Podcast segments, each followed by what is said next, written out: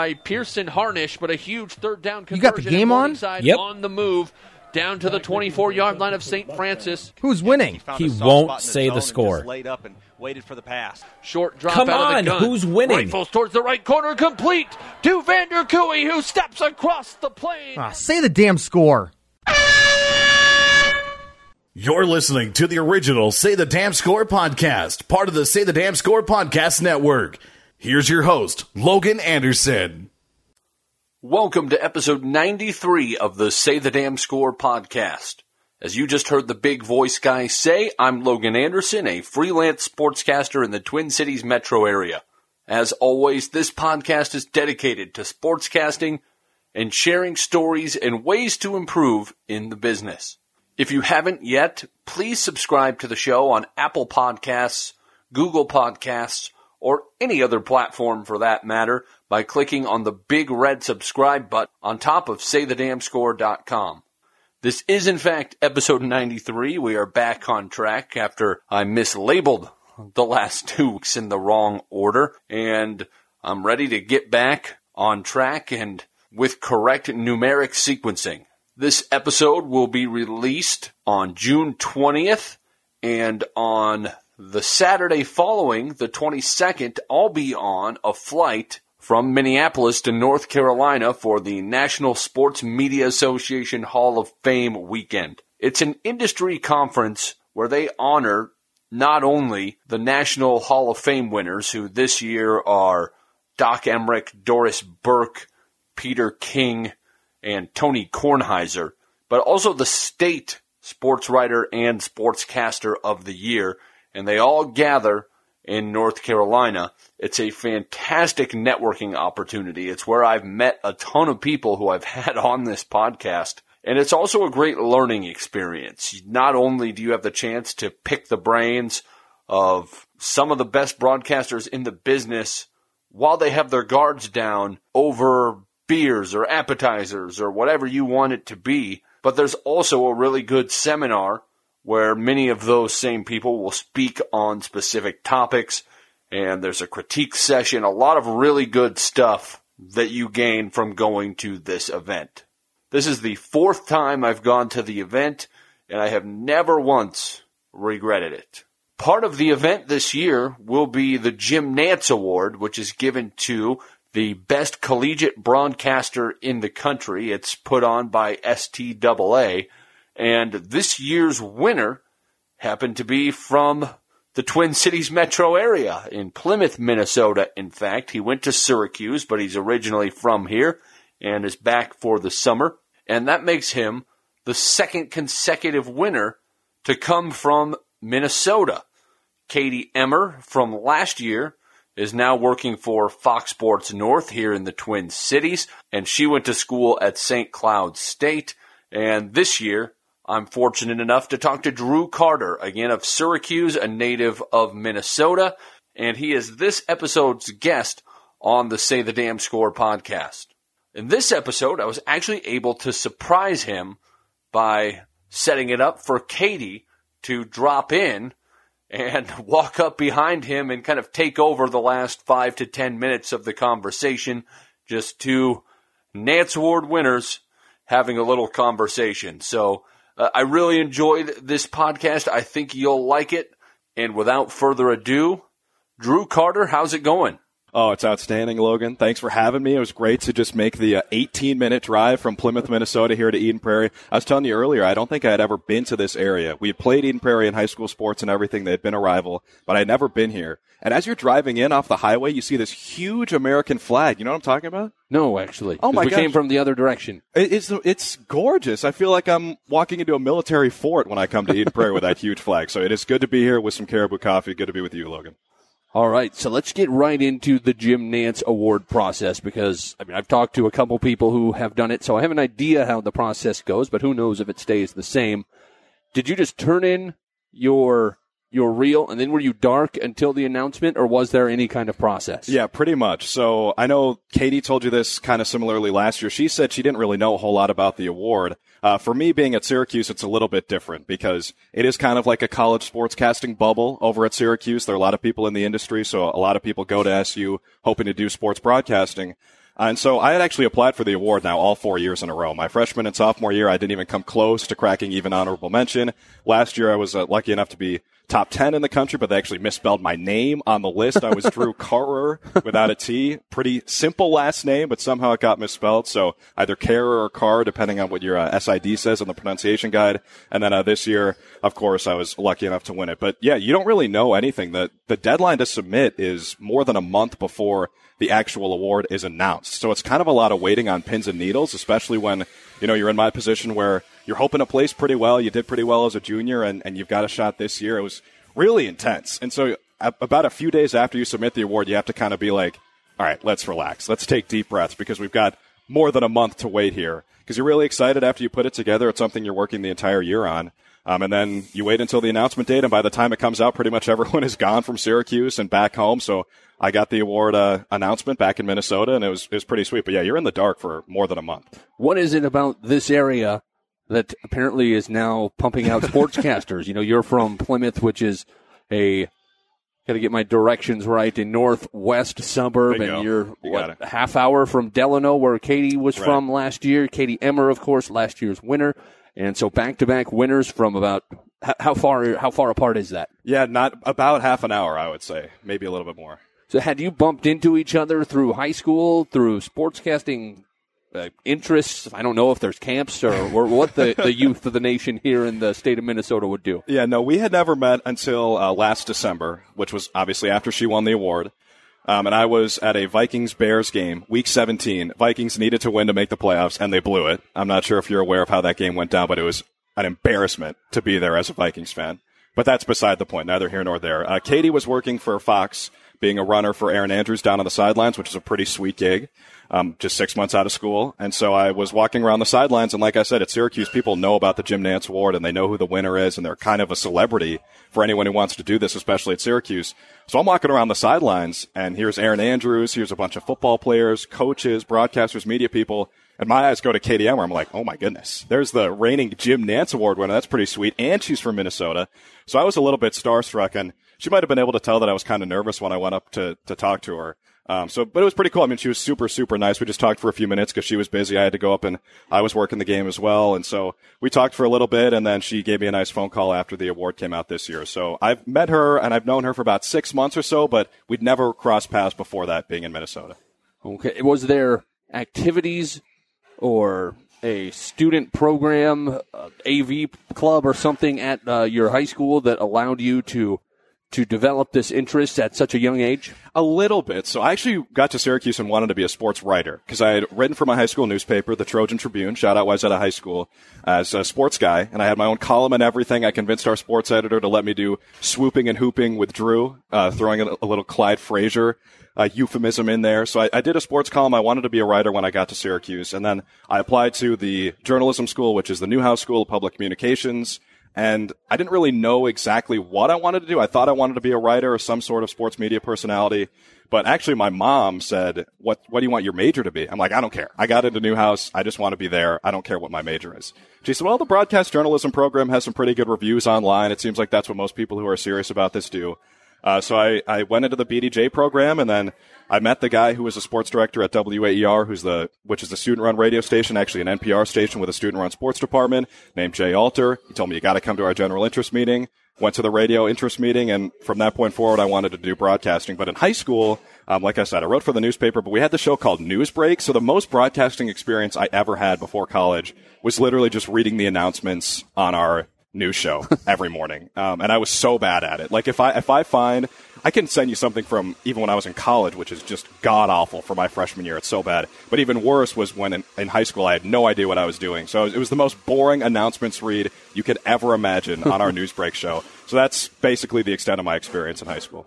You'd be surprised how many people say they got their start in broadcasting doing the announcements in high Yeah, school. right. There's been quite a few. Making the decision to go to Syracuse from Minnesota. That's, I mean, obviously a well-known broadcasting factory. We've had a ton of guests here from Syracuse and we've talked a lot about it to the point where it's hard to find new angles and different ways to Yeah. talk about it without getting the same answer. But most of them are East Coast guys. Right. Well, from New Jersey and Philadelphia and, Boston's and that big one. Boston. Yeah.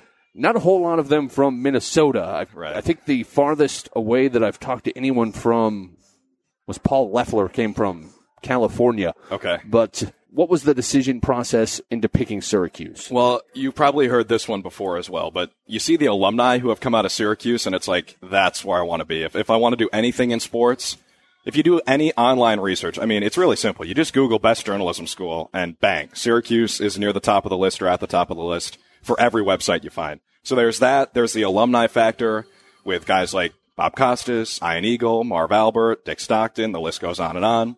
And then I toured with my dad when I was a junior in high school for spring break. We did an East Coast, I guess, journey up and down. So we started at Boston University, we went all the way down the East Coast, ended up at VCU and Richmond University, and then we checked out Elon in North Carolina as well. So while everyone was posting Instagram photos in the Dominican Republic, I was actually trying to find my destination for after high school.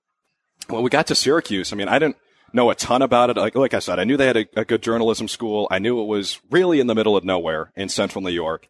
Um, and so we toured it and I mean, it's a pretty cliched story, but I fell in love with it right away. And I actually had another tour uh, scheduled for Ithaca College, which is another really good broadcasting school.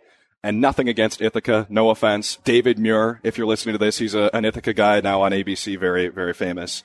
But I had a tour scheduled for Ithaca, and I said, Dad, just cancel it. Let's just hang out here for the rest of the day, because Ithaca's about 45 minutes away from Syracuse. And I just wanted to tour Newhouse and just, just chill at SU because I loved it so much. And so uh, the Newhouse School is, is pretty selective. I honestly don't know how I got in. I actually met an advisor who was in admissions at the time, who is a Vikings fan from Detroit originally, and I'm still convinced to this day that that's how I got into Syracuse because I made the connection with him. We talked about Teddy Bridgewater, who was the Vikings quarterback at the time. But Newhouse has something like a 9% acceptance rate, and I'm not that good of a student. I don't, I don't know how I ended up getting in. Must have really just lucked out with the interview and lucked out with the guy I met. But, uh, it was, it was the best thing that could have happened to me because that school is, I think, the best place for broadcasting. When you were there, I talked with Chris Lewis, who was a Syracuse alum. Actually, didn't get into Newhouse and just went for the business program and Hmm. Yeah. did the WAER stuff anyway. That's a and he talked story. about uh, really focusing on on the on-air product and doing prep and not necessarily studying for tests and uh, Yes. uh, doing the stuff that leads to the GPA that mom and dad can be proud of back at home. Right. How did you balance a obviously being prepared to do a high level student broadcast while keeping your grades up and having a social life? Yeah, that's a tough juggling act to pull off. So I think you've got to set your priorities right off the bat. That's kind of what me and my friends, we all did. And that's why I think our class was so great. We had a deep class with some of my best friends in the world and who are all, I think, going to be really successful. I mean, if you look at that list of people who were in the top 20 and also honorable mentions, there were 11 names from Syracuse. And most of those are who I would consider some of my best friends. But we all basically made the decision that yeah, class is important, and we're college students. But have you ever seen that Cardale Jones tweet? We ain't come here to play school. The, the old Ohio State quarterback. That's kind of how we all felt. I mean, we're not athletes, obviously, but it's a similar idea. I think if you want to go pro in a sport, you're going to be focusing first on your sport and then on class second as almost like a cursory attachment to what you really want to do. So for us, it was broadcast first and just kind of skate by in class. Now, that's not to say that I didn't care about my classes. There are a lot of great professors at Syracuse. It's a really, really good school. Um, but I think we we all just made the decision to focus on broadcasting first, and I think that was the right call. And honestly, like to be honest with you, Logan, I'll take you behind the curtain here for a second. The reason I'm in Minnesota all summer is I got to finish up some credits because this past semester we were traveling so much, and I mean. We went to the Super Bowl in Atlanta on Radio Row. We were in North Carolina like five times because Syracuse plays in the ACC, so we were down there all the time, doing a bunch of traveling, calling a bunch of games. So I wouldn't change anything I did. I mean, I'm fine making up a few credits here in the summer over at St. Thomas, which is a school here in Minnesota, because I think the decisions were all correct because we want to be broadcasters, not students for a living, you know? So my mom probably doesn't want to hear that. My professors hated me in most classes, but I think that's the reality of it. I would imagine most of them, if they really know the business, know that your that your actual sound is more important than Right. than several people have said. They really don't look at your GPA once you're in the job market. They listen to your Yeah. tapes. So Right. And that's what most of the broadcasting professors in Newhouse were really cool about that. So if I had to miss a class, which is pretty unique for your major, I mean, if you're, if you're missing a capstone class, that's not good, right? I mean, you, you're supposed to be at every one of those, and you're supposed to drop a letter grade or something if you miss one class. But all the professors in Newhouse, because like you said, they understand understand how it works, so they were pretty cool about it. So they let me call these games, which was awesome. I just figured you were trying to go to a place where the weather would be consistent from what you've grown up with. Yeah. Wh- which place has worse weather, Syracuse or Minneapolis? It's an interesting question, Logan. Syracuse has worse snow. It snows more there. The weather is colder here. This is the only place I've ever heard of where they cancel school because kids are dying at bus stops. It's so cold. Uh, but so coldness, Minnesota takes it. Snow, Syracuse takes it. But I got to tell you, you get to Syracuse and you tell them you're from Minnesota, and everyone's like, "Oh, so you're used to the weather?" It's like, dude, you'd never get used to it. it sucks everywhere. If it snows for six months, you don't get used to it. You just want to see the sun once in a while. That's it. Have you gotten your call from Jim Nantz yet? I know that uh, everybody gets their call. Have you gotten yours yet? Yeah, dude, it was so cool. it was amazing. The crazy thing about it is, you know, being at Syracuse, you meet all these really cool sportscasters who are in the industry and pretty famous, actually. Like, one of my best friends is Noah Eagle, whose dad is obviously Ian, who's one of the best sportscasters of all time. Uh, and he, I think just He's turned- been on the podcast. Right. He's he's an, and he's an awesome guy, as you, as you know firsthand. So we know pretty famous sportscasters. Mike Tirico is a big ambassador for Syracuse. He's another guy who did the WAER thing. So we know big time guys in the industry. But something about Jim Nantz just had me starstruck. It was weird. I hadn't felt like that in a long time. But I got a text from his assistant, actually, Melissa, and she said, uh, "Are you free for a phone call with Jim Nantz?" And I, I was shaking in my boots. I was so nervous to talk to Jim Nantz, and I don't know what about it was different. Maybe it's just because he's not a Syracuse guy, so we don't have that built-in connection. Maybe it's because he was on How I Met Your Mother, which is uh, pretty sweet. Some of my friends said you should ask him about that. I said no. Everyone probably asked him about that. Um, but whatever it is about Jim Nantz, the guy is just an icon. And so when he called me, it's funny, he called me from an unknown number, which I think he does every year because he doesn't want that to get out there. He's too big of a celebrity to give his phone number out. So he calls me from an unknown number and it's exactly what you would, you would hope for, what you would dream about. He says, Hey Drew, Jim Nantz. I'm like, oh my God, it's happening. And so he was so nice. He's so genuine. He's the exact same off the air as he is on the air. And we talked for like 10 minutes or so. It was great. Gave me a great idea for a Father's Day present. Um, his Vineyard Vines collection is now in Minnesota. So I might just get one of those for my dad, but he was such a nice guy. It was such a surreal experience, honestly. Was it the same thing when you got the message that you were coming on the Say the Damn Score podcast? Is the question.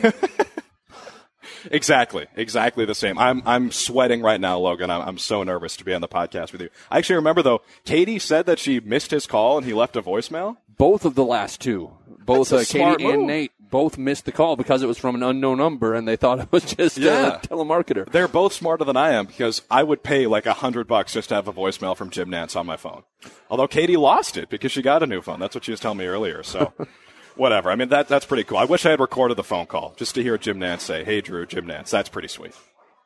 You guys went to the Super Bowl at Syracuse, and I believe it was the first time that that's ever happened, where WAER, if I read correctly and understand right, you broadcast the Super Bowl on student radio.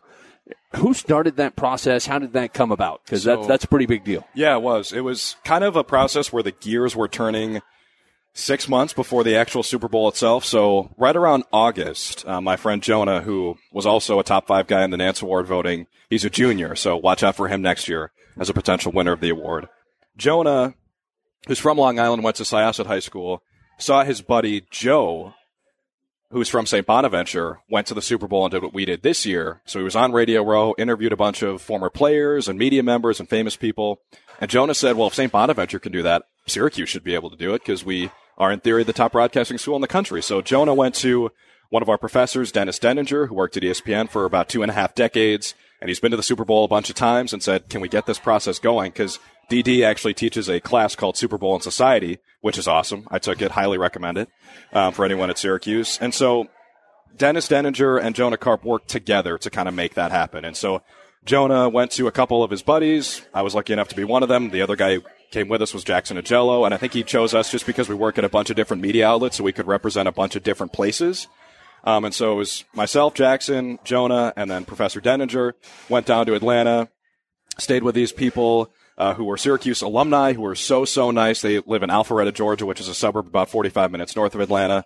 And we drove in every day to go to Radio Row, and it was as cool as you would expect, talking with former players. I mean, there was one time where we looked up and Warren Sapp was just walking by. We were on the air and Jackson just goes, "Is that Warren Sapp who just walked by us?" And I'm like, "No, come on, don't be don't be ridiculous." And I looked up and sure enough, it was Warren Sapp, and that was just par for the course. I walked in on Thursday to Radio Row, and Herschel Walker was the first person I saw. So it was a ridiculous experiment experience, and I was just lucky enough to be one of the guys who was part of it. Did you ask him uh, how his time with the Vikings was and what he thought of that trade in hindsight? Yeah, I walked up to him and said, "Screw you!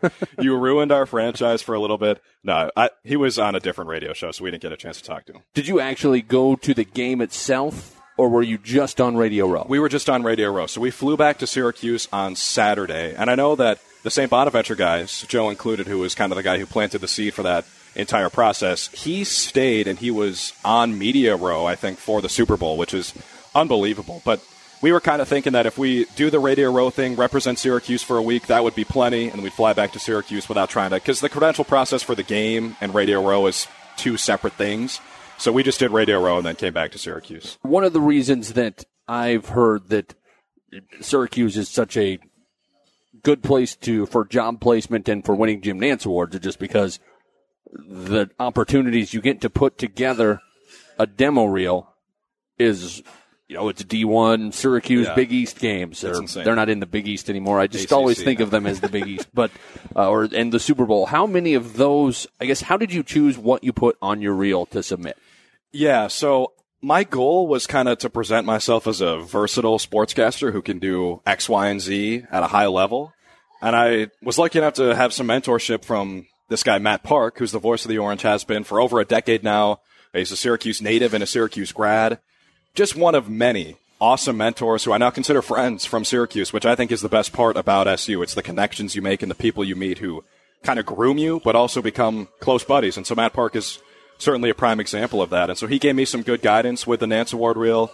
Um, I decided to start with a montage of welcomes and then finish with a montage of closes just because I felt like that made narrative sense. And like I said, trying to present myself as a versatile guy. So within play by play, we did uh, six or seven different sports this year for ACC Network Extra. So I took an open from each different sport, and I was hoping that the people would notice that, all right, this guy looks like he knows what he's talking about with a litany of different sports, because I think that's one of the most admirable traits a play-by-play guy can have is being able to go from one sport to the next, making it seem seamless, which is something that Mike Tirico does extremely well. Ian Eagle is the same type of way. And then for the closes, it was the same type of idea. I had to include the live fit I did from the Super Bowl. Actually, when I was doing that, I was thinking, I better nail this because this is going in the Nantz reel if I do it right. Because uh, Matthew Slater was a he played at UCLA. He's now the special teams captain for the Patriots, and he's just a really interesting guy. He played at UCLA when Syracuse's current coach Dino Babers uh, was on the staff, so I got to ask him about that.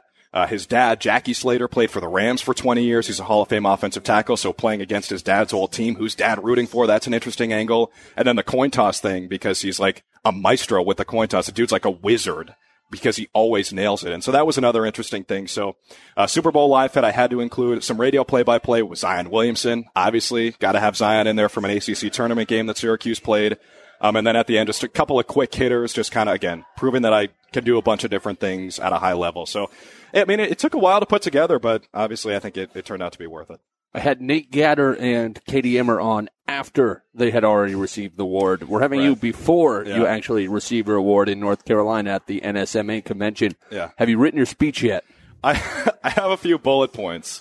Katie's speech was like less than two minutes, so I, I don't think I have a ton of time to ramble on wax poetic before they play me off the stage. So I'll just hit out a couple of thank yous. I've got something funny, hopefully planned. Hopefully people think it's it's good, but it'll be like two and a half minutes, three minutes tops. What do, what do I have to do to get you to hold a saythedamnscore.com big sign? Why? you got a shirt I can wear, Logan? Maybe don't. tattoo for my face. Perfect. Uh, but I'm excited to turn the spotlight on my parents. They already know that I'm going to try to embarrass them because they've been doing that to me for now 22 years of my life. So I'm excited to try to do that to them. Now, You'll find that short and sweet people will like it because those speeches for all the Hall of Famers go on forever. Yeah. and, and they're good, but there's there's like six of them, and somebody talks to lead into them each time, and it goes for like an hour and a half. Yeah, I, I don't need to be talking for a while because we've got Doc Emrick talking, we've got Doris Burke talking, a bunch of Hall of Famers and award winners. So th- no one wants to hear from Drew Carter. I'll, I'll keep it short and sweet. One of the things that I really wish I had learned in college was the value of networking and just how to do it. That's a huge advantage of where you go. What are your philosophies when you go to a conference like that? What are your expectations? What are you going to be trying to do on a networking level? I think it's just all about being genuine and trying to get to know people for themselves as opposed to what they can do for you, which is a pretty simple concept. And I think most people would agree with that. But like I said, the people I consider mentors, I also consider friends. I think that's the more important part. So I think if you approach any interaction, and I used to do this when I was a freshman and sophomore at Syracuse because I didn't know what I was doing. I think if you approach those interactions as transactional, you're never going to get anywhere in life. And it's actually funny. I am in a class right now called communication in the workplace. This is something to try to tie up the loose ends for college when I blew it in my classes this last semester. One of the things we, we learned was how to do like an elevator pitch, like a 30 or a 60 second pitch. And I raised my hand at the end of the class. I'm like, I gotta be honest. I don't think this is realistic at all. If you really want to get a job, no one's going to want to be talked at for 60 seconds. You're going to want to have a conversation with someone. You're going to want to get to know them. Um, so I've been lucky enough to do that, not only with Syracuse alumni, but just through people in the industry. I think a, a great example is just the, the people you graduate with are going to end up being your best connections and people who are your age too. Like there's this guy, I want to give a shout out to Andy Helwig, who was the voice of the Batavia Muck Dogs this past summer when we were working in the New York Penn League together. It was just great to get to know a guy like that. You know, I, I'm not worried about what he's going to do for me in the future. It's just cool to be buddies with someone. And so I think that's, that's the important part is just focusing on people for who they are and not what they can do for you. So a couple good examples this summer. I'm, I'm meeting with uh, someone who works for the Twins, uh, next week, and I'm hoping to just kind of get to know him as a dude and not for what potential job he could give me. So that's I think that's the important part. What's your Jim Boeheim story? Everybody who goes to Syracuse has one. Well, I have a few, so I'm trying a to podcast. we got all day. I'm trying to decide whether or not I should throw one of my friends under the bus. you right now. definitely should. Okay, so I'm gonna. This person shall re- remain nameless. It's a classmate of mine. All right, so I'm not sure. Are you a big basketball fan? College basketball fan? I am.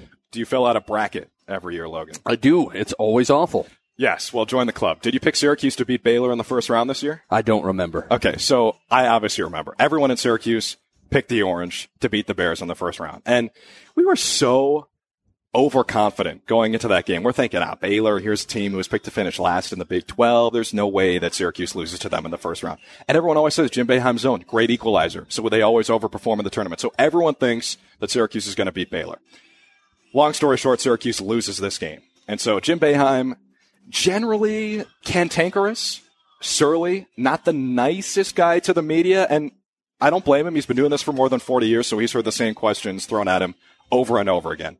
And the thing with Syracuse, the good part about it being a great sports media school is you make these connections and you learn from the best. The bad part of it is from a guy like Jim Boeheim's perspective is he's not only got the local Syracuse media and the national media for the NCAA tournament, he's got these dumb students running around asking him questions all the time as well. So we go to the post-game press conference for Syracuse and Baylor.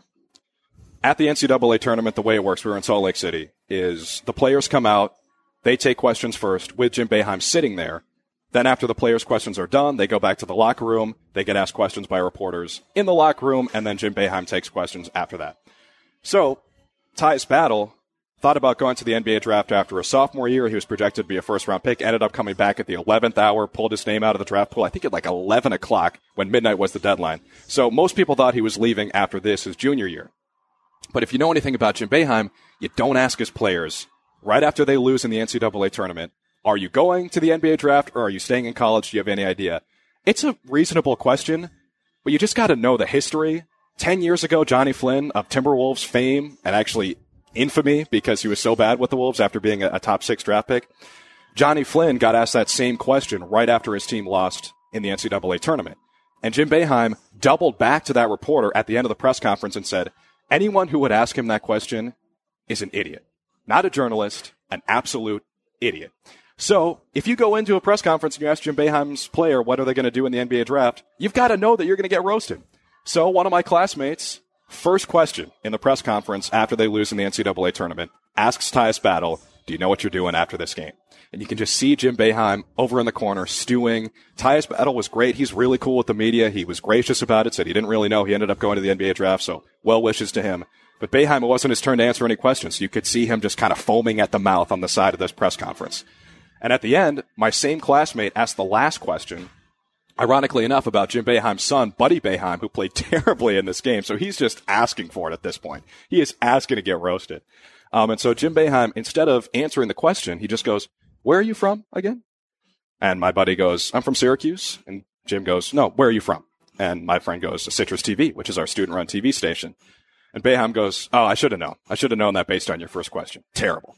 Gets up, leaves the press conference, death stares this guy for at least 10 seconds. That's not the worst part. I mean, he looked around the room at the end. I looked like I had just seen a murder. It was, it was, I mean, I was literally standing in the back of this room, Logan, with my jaw agape as if someone had just killed someone on the stage, which is basically what happened verbally. So Jim Boeheim leaves the press conference, goes to one of my friends in the hallway, and I'm not going to reveal what he said, but he said, tell your classmate something. I'm not to, I don't, I don't want to spill the entire beans, but he ruined this guy. And so Jim Boeheim does not mess around in press conferences, and you, you've got to do your homework for Boeheim pressers. If you ask his players, are they going to the draft? You are going to get crucified, and that's what happened.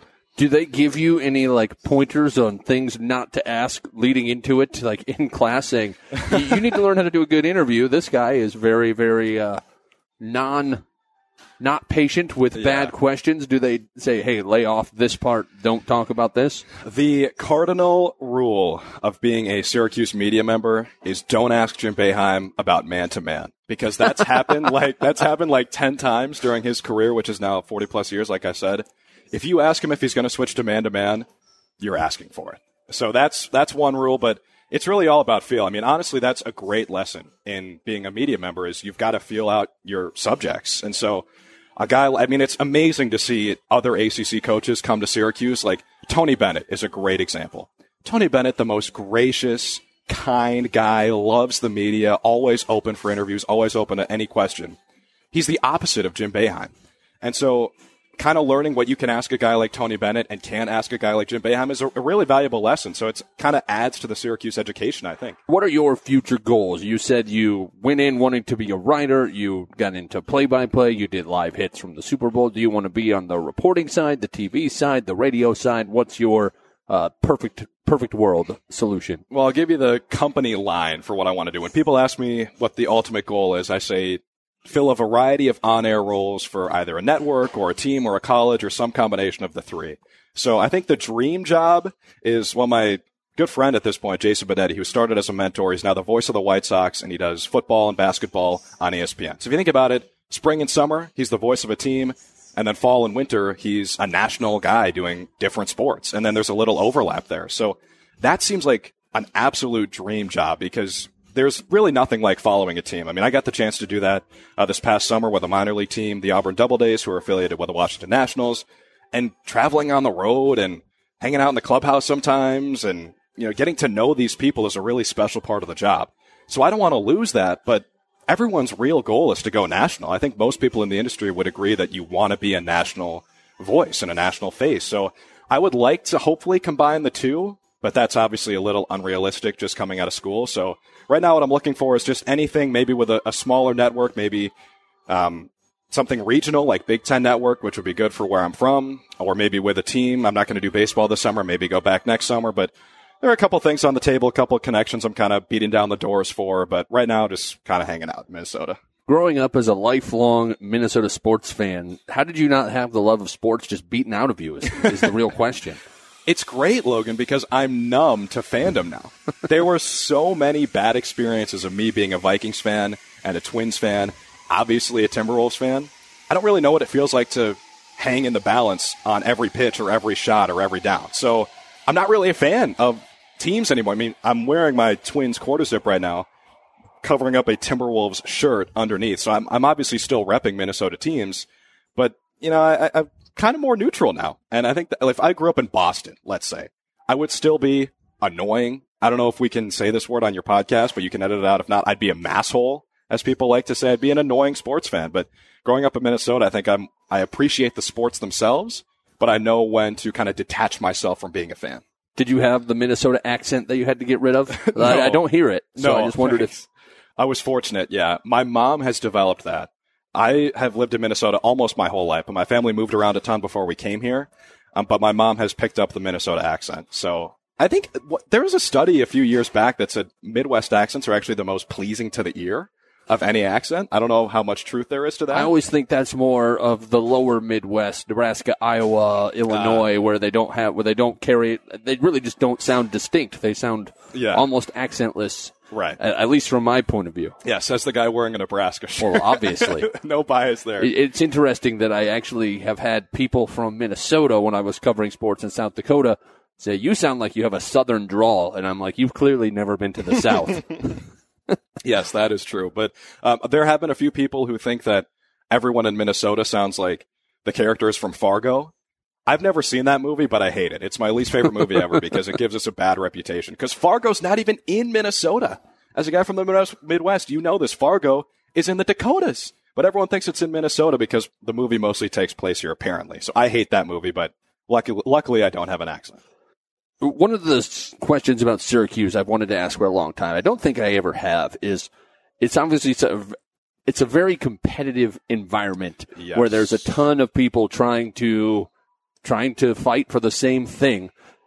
How do you maintain friendships when I mean there's a lot on the line with Yeah. uh, with the competition going on between those friendships and I know I mean I've talked to people off the air who have said that they have some people there that that they don't like anymore. How, Yeah. how do you balance that? Maybe you haven't had to yet. It's really interesting, Logan. I mean, the people in the classes in front of us, sometimes you could see that competition border on animosity. And our class sort of saw that and decided that was never going to be us, which is easier said than done. But, you know, I'm proud of the award and I'm proud of the stuff all of us have done at Syracuse on the air. But I think I speak for all of my friends. We've got a group of seven guys who are all in the same class and we've got a group chat and I consider them my best friends. I mean, if I were to get married tomorrow, they'd be my groomsmen. Um, I think what we're all most proud of is the fact that we never let that competition get in the way of being really good friends. So I don't know what it was. Maybe it was just the right collection of personalities. Maybe it was the fact that we all kind of want to do different things. Like one of my buddies is now working as an intern producing at NFL Films. Uh, one of my friends wants to be a news producer for a living in local news. One of my buddies wants to be a talk show radio host. One of my friends who's in that group, Noah Eagle, I think wants to do kind of what his dad does, but also a little of the entertainment side. He's got a lot of different goals. And and one of my my buddies is a reporter from uh, North Carolina who's now in Greensboro working as a local news guy. So everyone wants to do kind of different things. So I think that definitely helped. But we just sort of saw what the competition can do to a friend group and decided that that wasn't going to be us. And that sort of, I hope, has trickled down into the grades below us. And I think that's the legacy that we're most proud of is proving that friendship comes first and the competition is good, but it, it's got to be healthy. And we had a, a perfect balance. Like, yeah, I competed with Noah all the time. I mean, we were we called a bunch of games together, and I think we were kind of jockeying for positioning a lot of the time. He was a sports director at WAER. Uh, I got this Nantz Award, which is really in- inconsequential in the long run. I think what really matters is the relationships. And so we pushed each other by seeing what the other person was doing and seeing how hard the other people were working. And it was all in a healthy way. And we're still really, really good friends to this day. So I'm really proud of that. So, what prospects do you have for employment once you're finished with your last couple credits at St. Thomas? R- right now, I'm a student.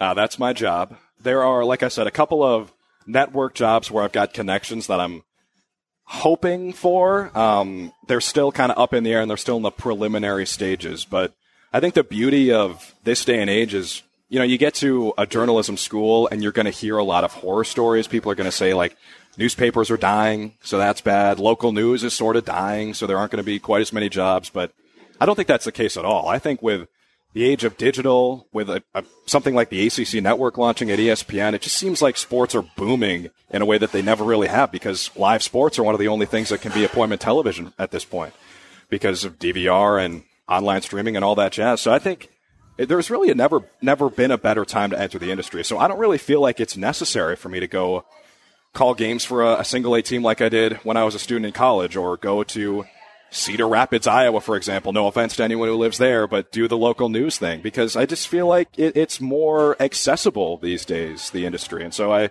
I feel like this, this will certainly help being on the Say, the Say the Damn Score podcast, definitely. And then winning the award going down to Winston-Salem. I think all these things will help kind of build a brand and hopefully I can go network pretty soon here. I, I don't want to spend a whole lot of time in the middle of nowhere I've lived in Minnesota my whole life, so I know enough about that. so, you don't want to stay in the Twin Cities metro? I, d- I love Minneapolis, man. I, I love the Twin Cities. I would love to work. Katie's doing that, and I think um, I mean, if, if there were any way that FSN had another opening, I would love to join her there because that's a great spot. I grew up on Fox Sports North.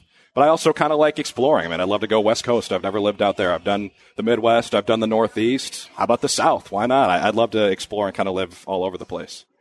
What's your philosophy on social media? We're seeing a lot of people uh, get in trouble on it at times, or some people are thriving and making lots of money as influencers off of social media. You've been, you've probably been in the generation where you've grown mostly up with it in existence. It, I guess, what are your thoughts as far as using that as a professional tool? Yeah, so I could talk all day about social media. I know this is a podcast, but I'll try to keep this relatively brief. I'll start with the negative aspect of it. Social media can be really bad, I think, especially in today's day and age where it seems like people care more about how they present themselves on social media more than they ever have, really. And I think that's only going to get worse. And so if you are going through something tough and you go on social media and you see the top 1% of someone's life, it's going to make you feel worse about yourself. I just think that's how that's the nature of social media. And so going to college in that kind of bubble like I already said at Syracuse and then add on top of that social media with the whole Jim Nantz award thing and, and people kind of watching your every move, it's a lot of pressure. And so that, that's really hard. I, I mean, it makes it it makes it kind of hard to go through college in, in 2019, I think. But the plus side of that is you can kind of get your work out there and you can sort of be your own agent in a way. You can meet people on social media. You know, you can just DM someone on Twitter and, and next thing you know, they're offering you a job. I think I've heard that happen a few times in the past. So I think social media is good and bad. There are definitely pros and cons. For me, though, my experience has been kind of interesting because a lot of people will make professional Twitters when they get to a journalism school and they'll separate their personal and professional side. I never tried to do that, so I've taken some heat uh, from professors and mentors for my Twitter handle, which is Droodle25. Uh, Droodle is a nickname my sister gave me when I was younger, and I think it's it's fun. It kind of adds a little personality to my Twitter, so I've kept it through thick and thin. And I can't tell you how many times I've been on the settings page with a new Twitter handle typed out, about to hit submit, and then I close the window. I say, no, I want to keep Droodle25. That's who I am.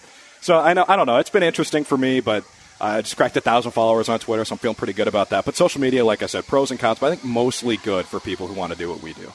Yeah, I just uh, got Instagram probably about two or three weeks ago, and I'm still trying to figure out uh, the best way to use that because Yeah. uh, I'm similar to you in my Twitter thoughts. Is you know I have a little bit of personal stuff, but Right. it's also my professional. It's just radio underscore Logan. Follow me, listeners, if you're not already. But uh, it's it's just a weird deal because uh, I was kind of in the last generation where we grew up for a good chunk of our childhood without internet or social media. Right. So uh, it was it's been interesting to see that grow. Yeah. What do you view as your weaknesses that you still need to work on? Obviously, you're extremely talented. You won the Jim Nantz Award, but you're still young in the business. What are you focusing on improving at? I think carrying myself like a professional is the number one thing I'm trying to work on right now, and that's what I sort of learned a little bit about senior year at Syracuse is, and also through um, this past summer working with the Doubledays. I actually have a funny story, um, which kind of proves that I was not ready for the professional world. So, speaking of Jim Boeheim, our manager with the Doubledays this past summer, really nice guy, not super talkative. So, doing interviews with him, it, it sort of seemed like he didn't want to open up and like he didn't want to be there, which I don't think was the case. It was just his personality. He was more of a reserved type of guy. And so I took that the wrong way. It seemed like, like I said, he didn't want to be there. And so we were in state college for a series against the Spikes.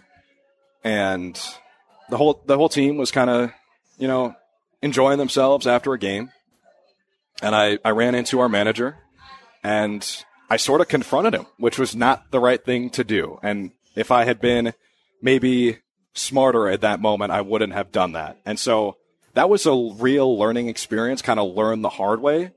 You don't challenge your superiors. And even if you want to be kind of on level footing with the players and coaches you cover, there's still got to be a line of respect there. And so if they don't want to do an interview, just find someone else that day. That, that's kind of the, the lesson I learned. And if, if they are not super great with media, it's okay. Just just do your job and be nice, and then move on to the next thing. And, I, and that's still one of my regrets from this past summer. Is I still think our manager doesn't like me a whole lot. So that's the kind of thing we're just learning how to be professional. One thing in baseball that the players and coaches say all the time is just have some feel. You know, whether that's on the field or in the clubhouse, just have some feel.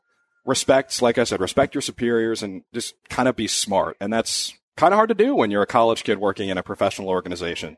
So that's kind of what I'm working on right now, just carrying yourself like a professional, not just on the air, but more so off the air. What did you specifically confront the, the manager about? Uh, it, I think I might have just said like, do you not like me or something? And, and that sort of spiraled and we just didn't really agree philosophically maybe on whatever it was. But Was it on like a, a baseball decision or on like not No. doing interviews or? it was here's the thing. I, I just had picked up a vibe from him that he didn't want to be around me and he didn't he didn't want me in the clubhouse which was which was wrong. And that wasn't the case at all. He just is a baseball guy through and through and he sees someone from the media in the clubhouse as more of an intruder than a, a part of the team. And I just wanted to be part of the team because it was my first year in professional baseball.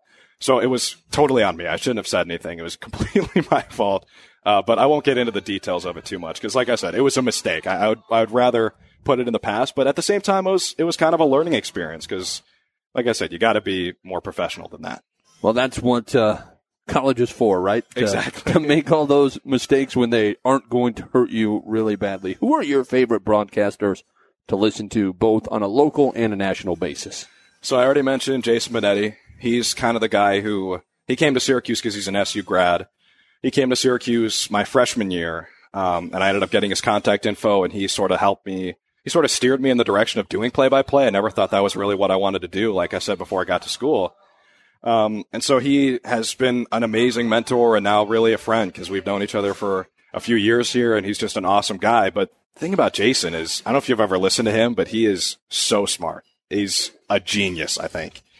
And, and he, he takes his love of the English language and applies it to sportscasting in a way that I think no one else really does. Like he sent me one time this, this book called Infinite Jest by David Foster Wallace, which is reading it, like you break a sweat reading it. It's so challenging on your mind because the vocabulary is just very unique. There's no one who really uses the language like David Foster Wallace did. And so Jason is just that type of guy. He just loves the English language and he obviously loves sports. And so listening to him do, whether it's baseball or football or basketball, the way he interacts with his partners too, it seems like he's best friends with every partner he works with right off the bat because he's just a great dude.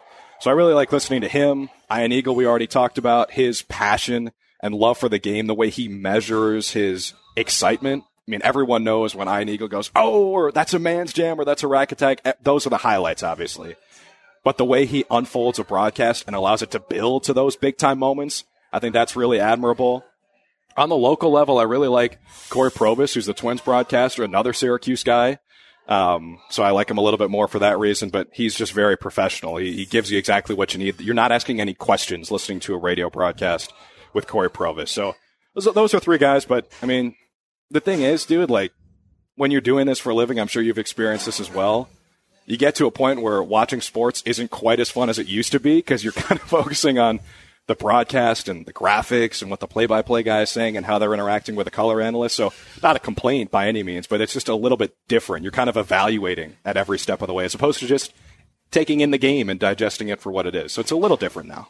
If you're good friends with Noah Eagle, have you been to their house? Have you have you visited their home? I have actually never been to the Eagle House. Most of my friends have because with Syracuse being in the ACC, play, they play a lot for lacrosse and basketball and football in the city area. And so the Eagles live, I want to say like 45 minutes outside the city in New Jersey. So people have stayed there. I've never stayed there. I actually, I, we, there was some scheduling conflict where last summer when Syracuse lacrosse was in the tournament, we were going to take a trip down there during the week because the lacrosse tournament is every weekend.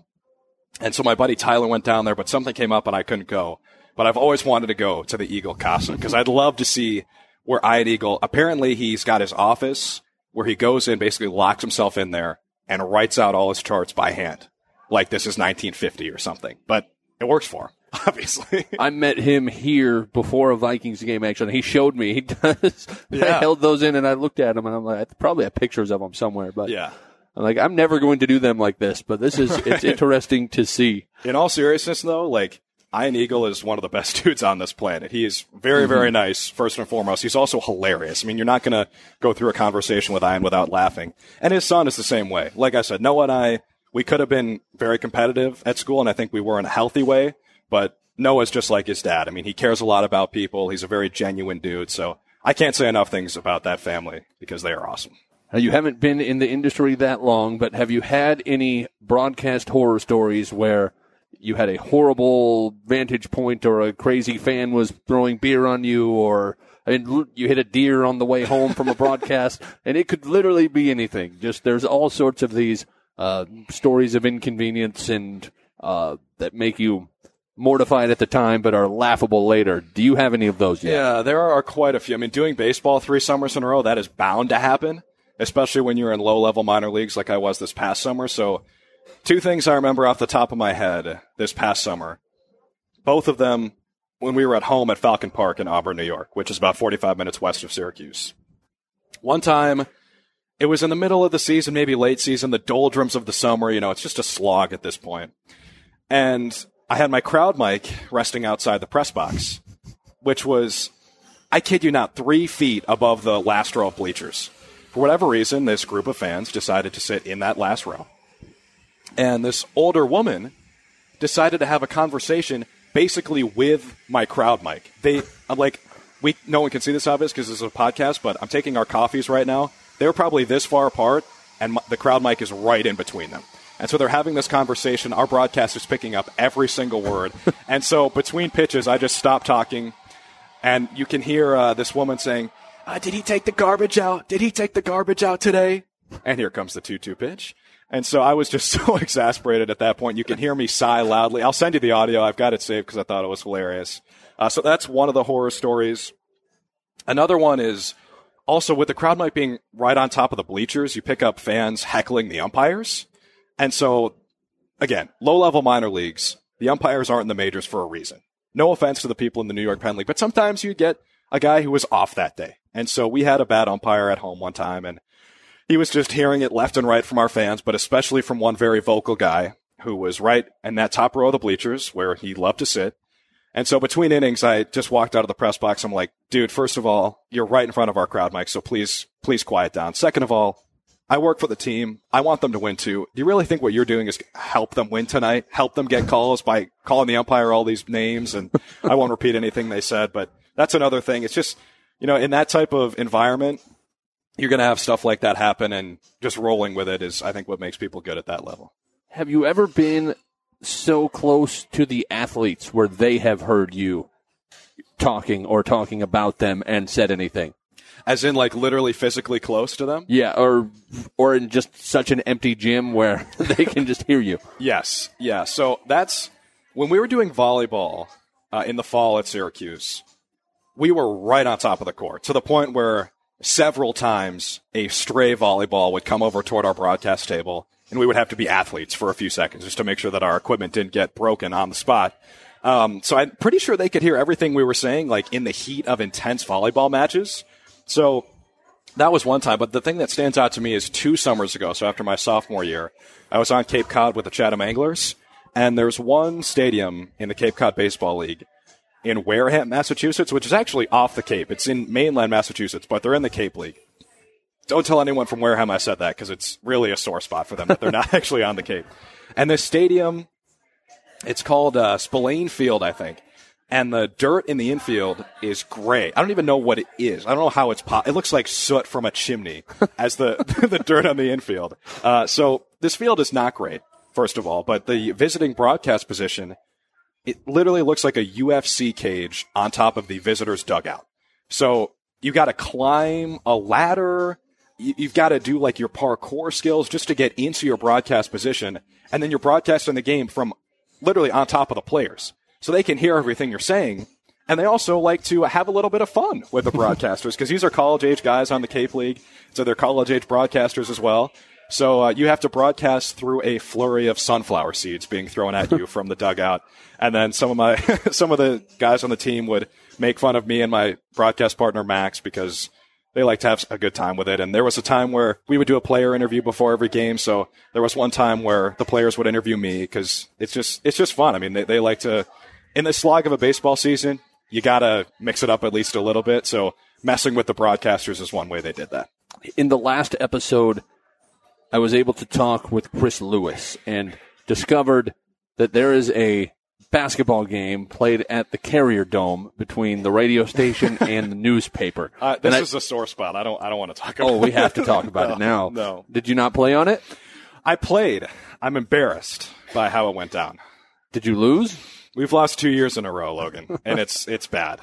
It's we are we're doing a bad name, a bad service for the radio station because we used to win every year, but now the newspaper, the Daily Orange, is on a two-year winning streak, and I feel bad about how I played because I played a little bit growing up. I'm six two or six three, so I'm one of the taller guys on the floor. I should be one of the better players, and I thought I was going to be, but I played like garbage this year. I mean, I honestly think a better performance for me and we win that game. So I, I, am still kicking myself over that. Well, I've just I, I thought more about it. I wish I would have talked to Chris more about it.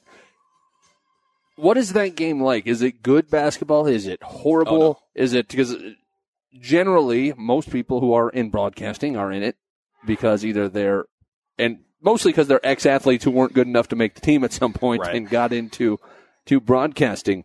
What is that game like?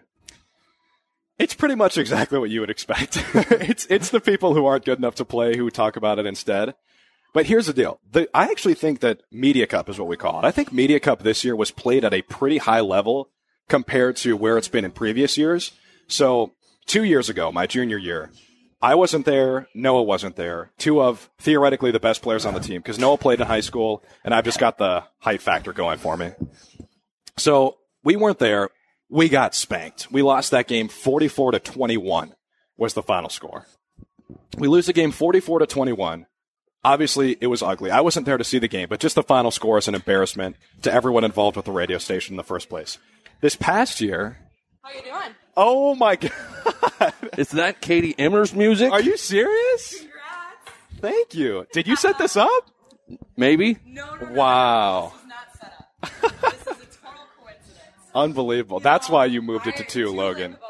About 30 So smooth though. You're like, Yes. I have a, I'm having a bit of an audio issue here, so I've got to pull out the extra Yes. headset. I had no idea. like maintenance, huh? What is the advice you would give to going and giving a speech at the uh, National Sports Media Association convention to young Drew here? Firstly, Drew Carter, congratulations, well deserved. Thank I'm you. happy to keep the award in mini, in the in the best place ever. Might be a little biased. Just a little But, bit, um, yeah. No, uh, you and Noah Eagle and Alexa Shaw, everyone. It was so much talent this year. It was really fun to see, but you well deserved. You worked very hard for this moment, so I'm really excited for you. Thanks, Katie. I'm happy to be here today and surprise you. Again, was not planned. I just I was planning to just get a good coffee at what three o'clock. Yeah. 30 yeah. minutes away from my house in Eden Prairie. Um, anyway, advice I would give. So I went into the weekend thinking this was, again, I was excited. I thought it was going to be more of a seminar, which it is. You're going to Mm-hmm. meet a lot of cool people. Never been to Winston-Salem. Thought it was going to be a way bigger city, and it is, but it's just a quiet city. Yes, it Have is. you been? You've probably been. yeah, we actually. I missed a flight in Winston Salem because there were no Uber drivers. Well, there you go. Nothing yeah, is going on there. Nothing going on. Yeah, yeah. But there will be something going on that weekend, and it's all about you know you and all about other people to celebrate. And advice wise for the speech, I don't even know what I did, but I have to say too, in this last year, I have started to do more public speaking engagements Mm-hmm. just because it was so new to me. I mean, it's like. I don't know. It's way different than talking to a lens, which you know a lot about. Like Yes. it's you're in front of physical people and going up there in front of Kevin Harlan, in front of Olivia Harlan, Oh now my God. Dekker. I mean, I've watched her. She was there supporting her dad, but um, yeah, it's pretty cool. you imagine just- them in their underwear? Or I just, Kevin kinda, but just get up there and make sure you thank the parents. That's the most important Yes, because yes. they are the ones that helped you get where you are. And Mm-hmm. I had to do that, and then thank, um, of course, everyone else with uh, NSMA. And Mm-hmm. it's good because it's at the end of the kind of weekend that you're doing things. So you've Right. met a lot of people, and you get to kind of get more. I still got up there though. I had never been. I don't know. I was so nervous. I Yeah. I couldn't even oh, I couldn't even describe it, but it's you'll be just fine, especially with, you know, given what you do at Yeah. Syracuse, what you have done, you're to be you're going to be good. My there. my goal is to make my parents cry. Just get up there and just be like great moments are born from great opportunity. in this here tonight.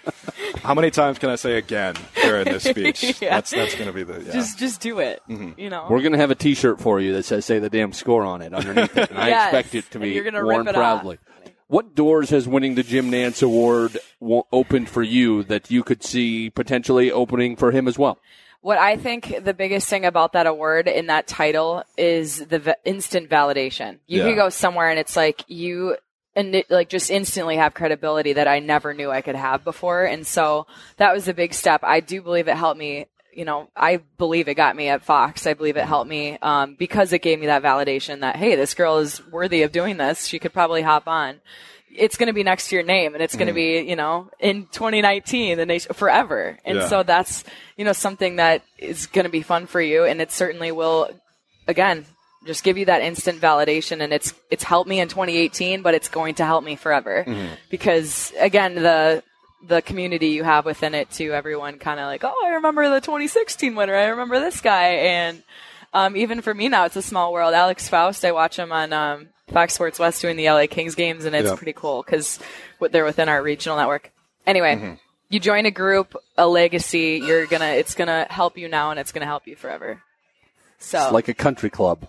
right, yeah, yes, you have your name et- etched in on the wall now. Yeah, So. yeah. How heavy is the trophy, by the way? Do I need to be doing like curls? I was go? actually pretty. I I thought I was just getting a little like little thing. Yeah, right. Um, but it was it was a pretty. I don't know. Gosh, you're putting me on the spot. I don't know. I'm the one asking you questions, Drew. Right, right. Gosh, Sorry. My bad, my bad. It's Back it's to it. heavy, but it's you'll be good. It's you're gonna Okay. be fine. Okay. You don't need to do curls. So one more question from me before I kind of let you just take over the oh, podcast. oh gosh, do not let me take So- over. I talk oh, so much. that's that's the idea of a Do podcast. we need to get a coffee? by I the was way? gonna say it's good. I haven't had coffee Yeah. yet. It's been like one of those. You could get a peach tea like Logan had over Yeah. here. Wow. Yeah, I were ringing actually this up. It was sixty-seven dollars originally. Wow. Yeah. there was a little uh, malfunction with the cashier. it got changed. It's very fancy though. I would we would be doing this outside Yeah. Yeah. sixty seven dollars. But so he said when and we're going to embarrass him here probably, but he said when he briefly met you at Yeah. the Bears Vikings game that he was nervous and viewed you Oh as a my celebrity. Could you God. see I've told, that? I've And told you you Could you sit see already. here that now, at the it's moment? A Sunday, like just this is my life. I just run Yeah. around. I the biggest thing with Drew, and um, it just goes a long way. It's anybody, but this broadcast world is a family. It's not about making more money or being more, you know, higher up than someone else, getting better gigs. It's a family. We're all in the same struggle. The money isn't awesome, you know, and we all feel that at the beginning. Yeah. It's not awesome, you know, eventually, hopefully, you know, you can work harder, but having Drew come up to me like that, um, you walked away and meant, like, you just made an instant impression on me. That was like, cause yes, I am like a year before you, but we're still sort of the same age. We're still going through the same process. And so I was like, that means a lot for someone to just, you're eager. I could tell you want to get better. And that's what this is all about. Like, we need more friends in this industry. And in the long run, I mean, what if I'm here one day and you need help getting an interview and I have the connection with that team? Like, you could always make these connections and you need more friends in the business. So Drew is certainly one of those, and I'm really happy you got it. so, and he's from Mini, so I guess that gave me a better. Represent, that's what he said right away. It was like, "Hi, um, I'm from I'm from Minnesota, Okay. and it was really it was loud." that, but no, yeah. you weren't that. No, I just remember it was really loud in there, and I was working. I was I was running for Fox, so it was just like I think a quick thing. We got Yeah, it, but uh-huh. it was a fun day. Honestly, though, I was nervous, and I remember you had a friend there. Was it because I was I was working with Erin Andrews five feet away from me? I was more That was nervous like to meet you than Erin. Andrews. Oh my God. Come on! I was so starstruck, and your friend was there. That wasn't my friend. Whoever that was. So that was actually the Vikings. Um, one of their. She's great. Her name's Katie too, but she was. Yeah. Uh, we were both helping Erin Andrews. It was a fun day. But Okay. you came up and I was like, oh, cool. I have Right. friends. Yeah, I know people here. Anyway, I get it. Katie introduces me to other Katie. I immediately forgot. I'm like, okay, great. Kate- Katie other Katie. yeah, Yeah. real Katie, the Katie I want to talk to. Tell me everything. Yeah. So No, it made cool an moment. instant impression though. You'll go far. You, it's it's about yes, talking to a camera, but it's also about being personable. Yeah. And you're a good person, so Thank you. Yeah. Well, what other questions do you This have for him? You're, you're taking over now. Um, I don't know. On my frantic drive over here, since I was running behind, I was trying to think of things that I, you know, wanted. I think I still would be learning from you and from people. I always will be learning no matter what. Um, and I kind of, so my first question to you, because I love hearing it from different people. Student athletes have a big job. They have to ha- have their grades up. They also have to perform on the court. Like, yes, it, or the ice or whatever they're going to be. Mm-hmm. For you individually, because it is a job that no one understands. Yes, we're not training at six in the morning and putting our bodies through all of this stress, but we're also preparing. And it, you are essentially a student athlete broadcaster type thing. Yeah, so I right. want to know like how your schedule was, especially this last year and maybe in the last few years at Syracuse and how you were able to get better and how much work that was. Yeah, it's pretty crazy. We were actually talking about this earlier, Logan and me. I kind of viewed me and all my buddies were the He, same he's way. he's taking more credits right now. Yeah, that should answer the question. We've question. had this discussion. Oh yeah, I called him. We did talk about this actually, but I still Yeah. it's it's a big job when you're keeping Right. up with. You Yeah, said you it's really covered hard. rowing. I mean, tell me about how you kind of just kept up with everything. Right. So we viewed school as more of a necessary evil, kind of. Yeah. And so, listen, I mean, I, I walked onto campus at SU, crushed it my first year. Dean's list, first two semesters. Right. My, my freshman year, I was a great student. And that just spiraled out of control throughout Drew, my college Drew, career. Drew. The more broadcasting I did, the less schoolwork I did. So, we're just, listen, we were just trying to skate by. It's the sacrifices you make. Exactly Yeah. right, and I, I think it, it ended up being the right decision. But I didn't fail a class until my senior year. Yeah. Be- eh, because we were just traveling so much and calling so many games. But like, I think that's the right decision because we don't want to be students for a living. We want to be broadcasters. Yeah. That's what I said to Logan earlier. So I think that's the right decision. I think I, I ask you because I think I've heard so many people. I want to do this for a career. I want to do. They're not doing anything in school. Right. Maybe you do a couple things, but you're. I mean, you're saying it right here. It is a true sacrifice. You have to Yeah. choose one. I mean, you could keep up with both, but Right. you really gave your all. Yeah, we like we went to Atlanta for a week to be on Radio Row. And my professors right. are like, "Are you sure you want to be doing that?" I'm like, "Yeah, I don't know. Do I want to go to the Super Bowl and talk to Warren Sapp for an interview? I don't know. I don't know." That's awesome. But yeah, most of them Um, were cool about it though. Yeah, no, it's it's a true sacrifice. I I I think I last year at the same spot we were talking about the same thing. I finished school the same way he did. I I just had to get through. I wanted to do broadcast, but I was just so eager to get into the the industry right away. Didn't Yeah. take any days off, and here I am a little bit. But anyway, um, what's your favorite color? No, I'm kidding. Orange. Orange, okay, okay. not. Yeah, that's the right Um, answer. Other. What was your most challenging sport to cover at Syracuse? Because I only had a few that I was able to do in school, but Syracuse is way bigger. Yeah, so we did seven sports this year. I honestly can't even remember all of them, but I think field hockey. Ooh. Did you guys? Here you go. Did you guys know that in field hockey you're not allowed to touch the ball with the backside of your stick? A backhand is illegal. I I mean, that didn't doesn't make any that. sense. To be fair, the the only thing I know about field hockey is that it's on a field with a stick. But yeah, it's. I haven't. That's more of a East. Maybe I, my cousins in California had that, but we never. Okay. I mean, Minnesota. I never grew up seeing. any right. that. Exactly. There are. I had no idea what the rules were of this sport. So one, you can't backhand. Two, if you take a shot from too far away and you score, it doesn't count. How much sense does that make? It's like an anti three pointer. Like it doesn't even count if you shoot from like twenty five feet away or whatever. Weird. Yeah, it, it's just a very strange sport for me. And the sticks are like two feet long, so these poor women are just bending over of like the entire game. It sounds awful, honestly, but field hockey was probably the toughest. Rowing was sort of hard, but we, I mean, we figured it out. Yeah. I showed up to that broadcast with like a cheat sheet of rowing terminology, so it was okay. But it's fun to do different sports. And What- how- like it, yeah. How about like your prep wise? I mean, you're prepping so much, but it, you don't really get it until you can like do it in a live game and Yeah, learn. you got to like immerse yourself in it for sure. Right. So when we were doing volleyball, actually, I sent uh, like a stretch of the match. I think it's called a match. I don't even remember at this point. I think it's a match. Yes, I sent a stretch. You're of the asking match. two people. We're like, I Yeah, don't know. all right. I sent a stretch to You seem right. someone who critiques me, and the first thing he said was, "How well do you know the rules of this sport?" I'm like, "Yikes, that's not a good start." so I think the first thing you got to do is like literally just Google the rule book because Yeah. the NCAA is pretty good about putting their rules online for free. So you just read through that, and then you got to like watch a little bit of it just to like understand how people talk about the sport. So I think it's rules, terminology, and then like players and teams and Yep. coaches and stuff. Yeah, and then get the nitty gritty stories. Right, exactly. Yeah, that's a. We didn't. Nope, I didn't have that many sports to cover. I didn't have that many options. here's what I bought this year before I did. Uh, Lacrosse but for but I did lacrosse for the first time. stuff. Lacrosse for dummies. Read it cover to cover. Good Very stuff. cool. Very cool. What is the farthest out of your comfort zone you've been pushed in a broadcast Right. situation? Katie, do you want to lead us No, off? this is all about Drew Carter. Uh, both of you. No, no. Uh, I would say probably interviewing that manager who didn't like me. That was very uncomfortable.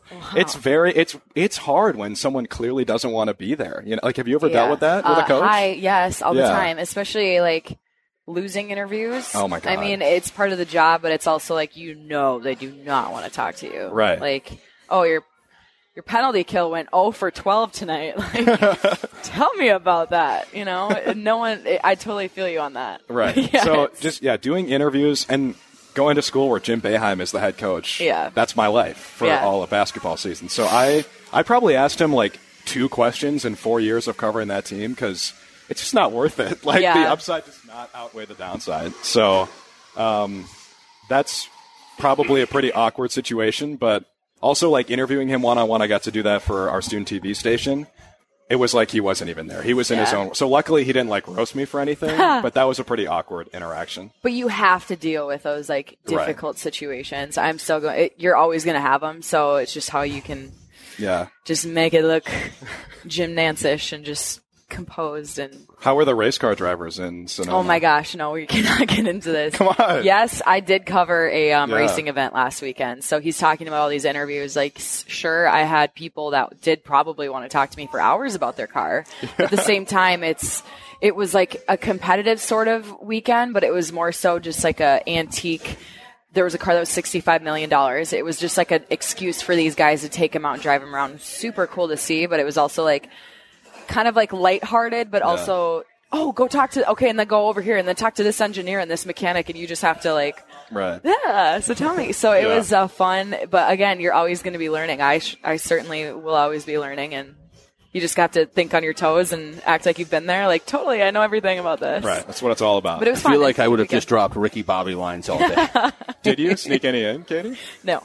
No. Okay, Negative. time. Time. but it was a lot of like, this is a kitty. Are you ready? Okay, and we're going to on kitty on the track. Uh, Yes. the cars are going fast, and um, and it's not raining. The sun's out. Back to you, Dude, that like- happened to us on the rowing am I gonna broadcast. talk We straight up, so we had like a play-by-play guy on the boat, and his mic cut out at like Oh, the goodness. Oh, most intense part of the race.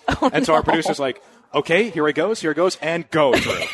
Like, whoa, a little heads up would have been nice if we had any idea that I was going to be like doing play-by-play of rowing, which I know nothing about. I feel like I'm getting carried away easy. I have one actually funny story. Love him to Okay. death. Ben Clymer, he's my uh, analyst who lives out here too. He's the best. This season, you go through producers, right? So he's like on the color, he's talking about the hockey game, the Gopher game. And I was on the bench. I didn't have a headset on. I had a stick mic and it was laying down. I'm just taking notes, like watching, you know, keeping up, figuring out what my next interview is going to be. There was a timeout. Coach Motzko was very upset what have you. And Yep. um, yeah, Clymer just goes in. Yeah, I wonder what Motzko's probably got a couple good words. Katie, what do we got down there? He sent it to me on hot air.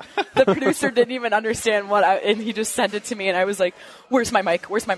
Hi. Yes. Um, uh, it just came up with like, oh, you know, it's it's a very very stressful situation down here on the bench, but they're figuring it out. It's just oh, that's Just TV, up as you go, right? It's yeah. TV, and that's Right. just the best part about college too. You can have more of those situations, but yeah.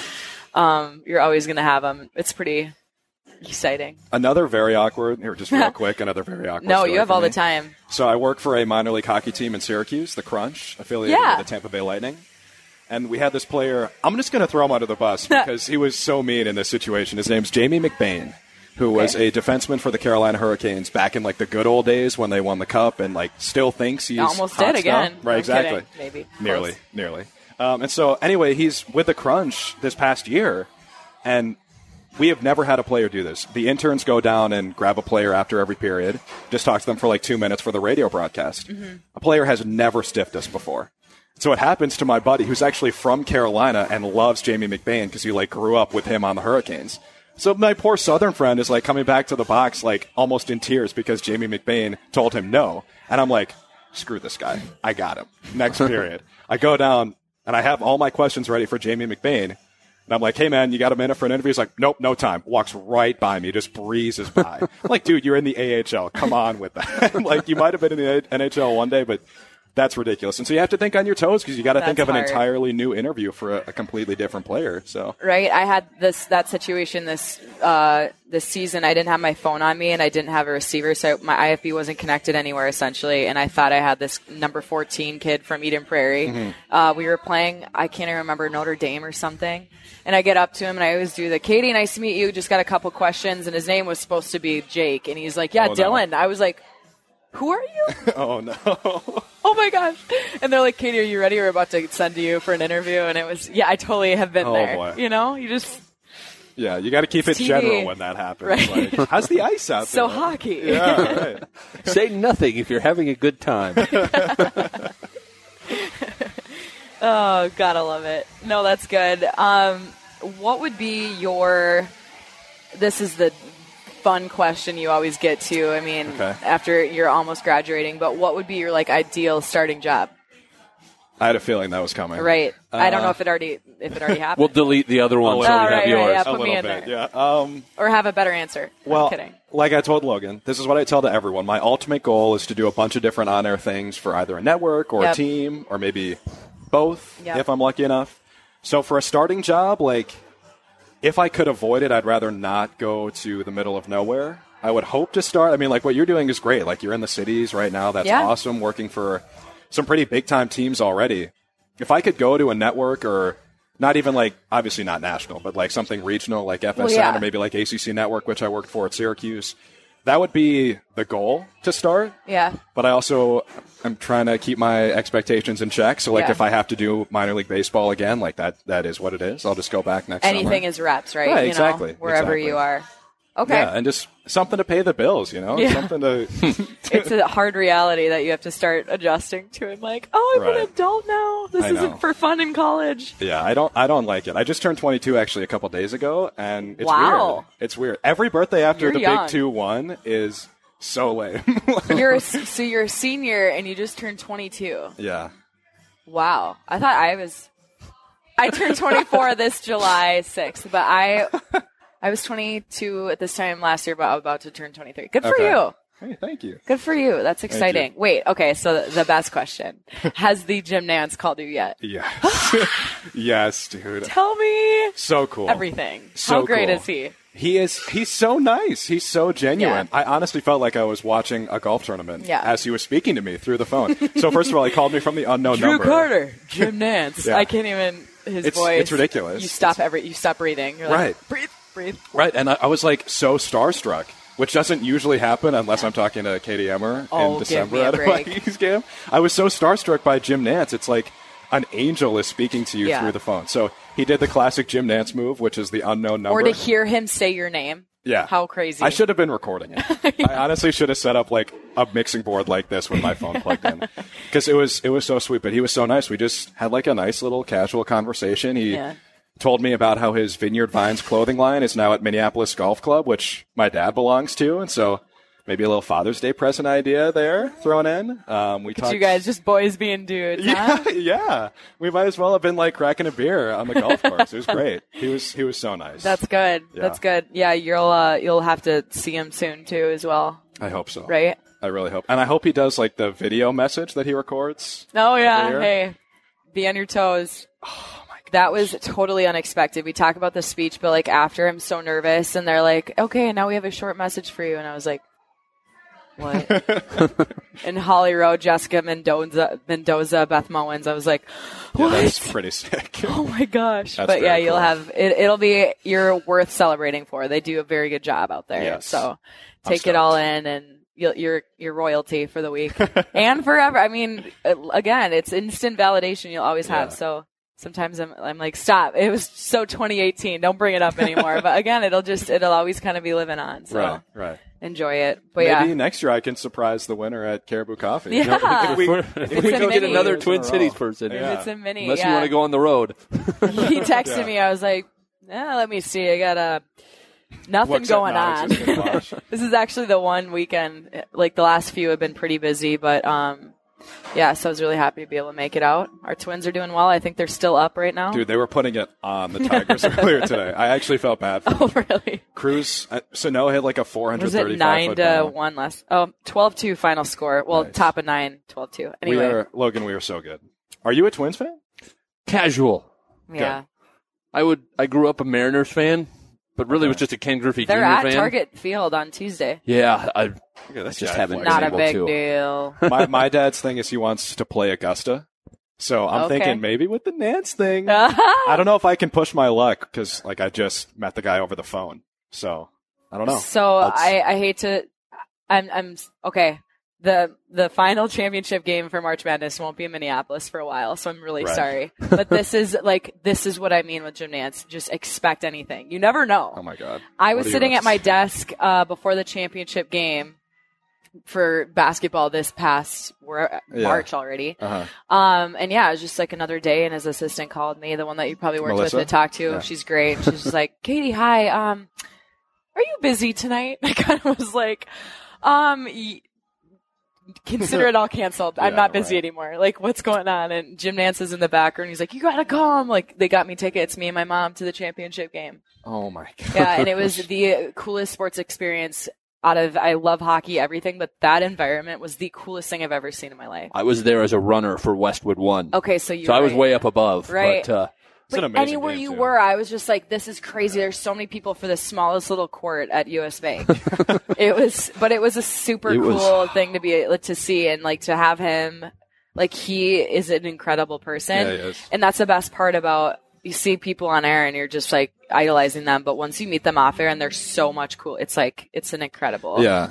I feel like it's not a coincidence because most of the people you meet who are famous in the industry, pretty nice. I mean, I don't know You what that never I don't know know. what that face No, you never but know. I, most of the people I've met have been very nice. And I think it's like like I said, not a coincidence because unless you're a genuine, personable person, Right. you're not going to make it far in the industry unless you have like some ridiculous talent. Yeah. You know, and most of those people are crazy talented and crazy nice people, Yeah. like Jim Nantz, which is why he's so successful. This has been the Say the Damn Score podcast with Drew Carter, the Jim Nantz Award from Syracuse, and also Katie Emmer just happened to be having coffee in the neighborhood, Right. dropped just stopped in. on by. And uh, thank you both for coming on. No, Thank you, Logan. Thank you, Drew, for keeping this award in Minnesota Yes. and continue to do great things. And thanks for having me. I'm gonna go get some coffee. Thank you. All right, you've earned it.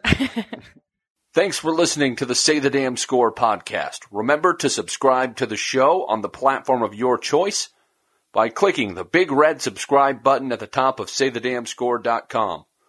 Also, please follow me on the social media outlet of your choice, radio underscore Logan on Twitter, Say the Damn Score on Instagram, and you can also look up the Say the Damn Score Facebook page and follow the podcast there any honest feedback, whether that's podcast reviews, emails, or anything else, is very much appreciated.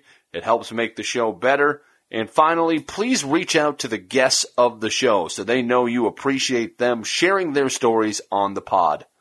As always, I'm Logan Anderson, and the next time you're on the air, make sure to say the damn score just a little bit more.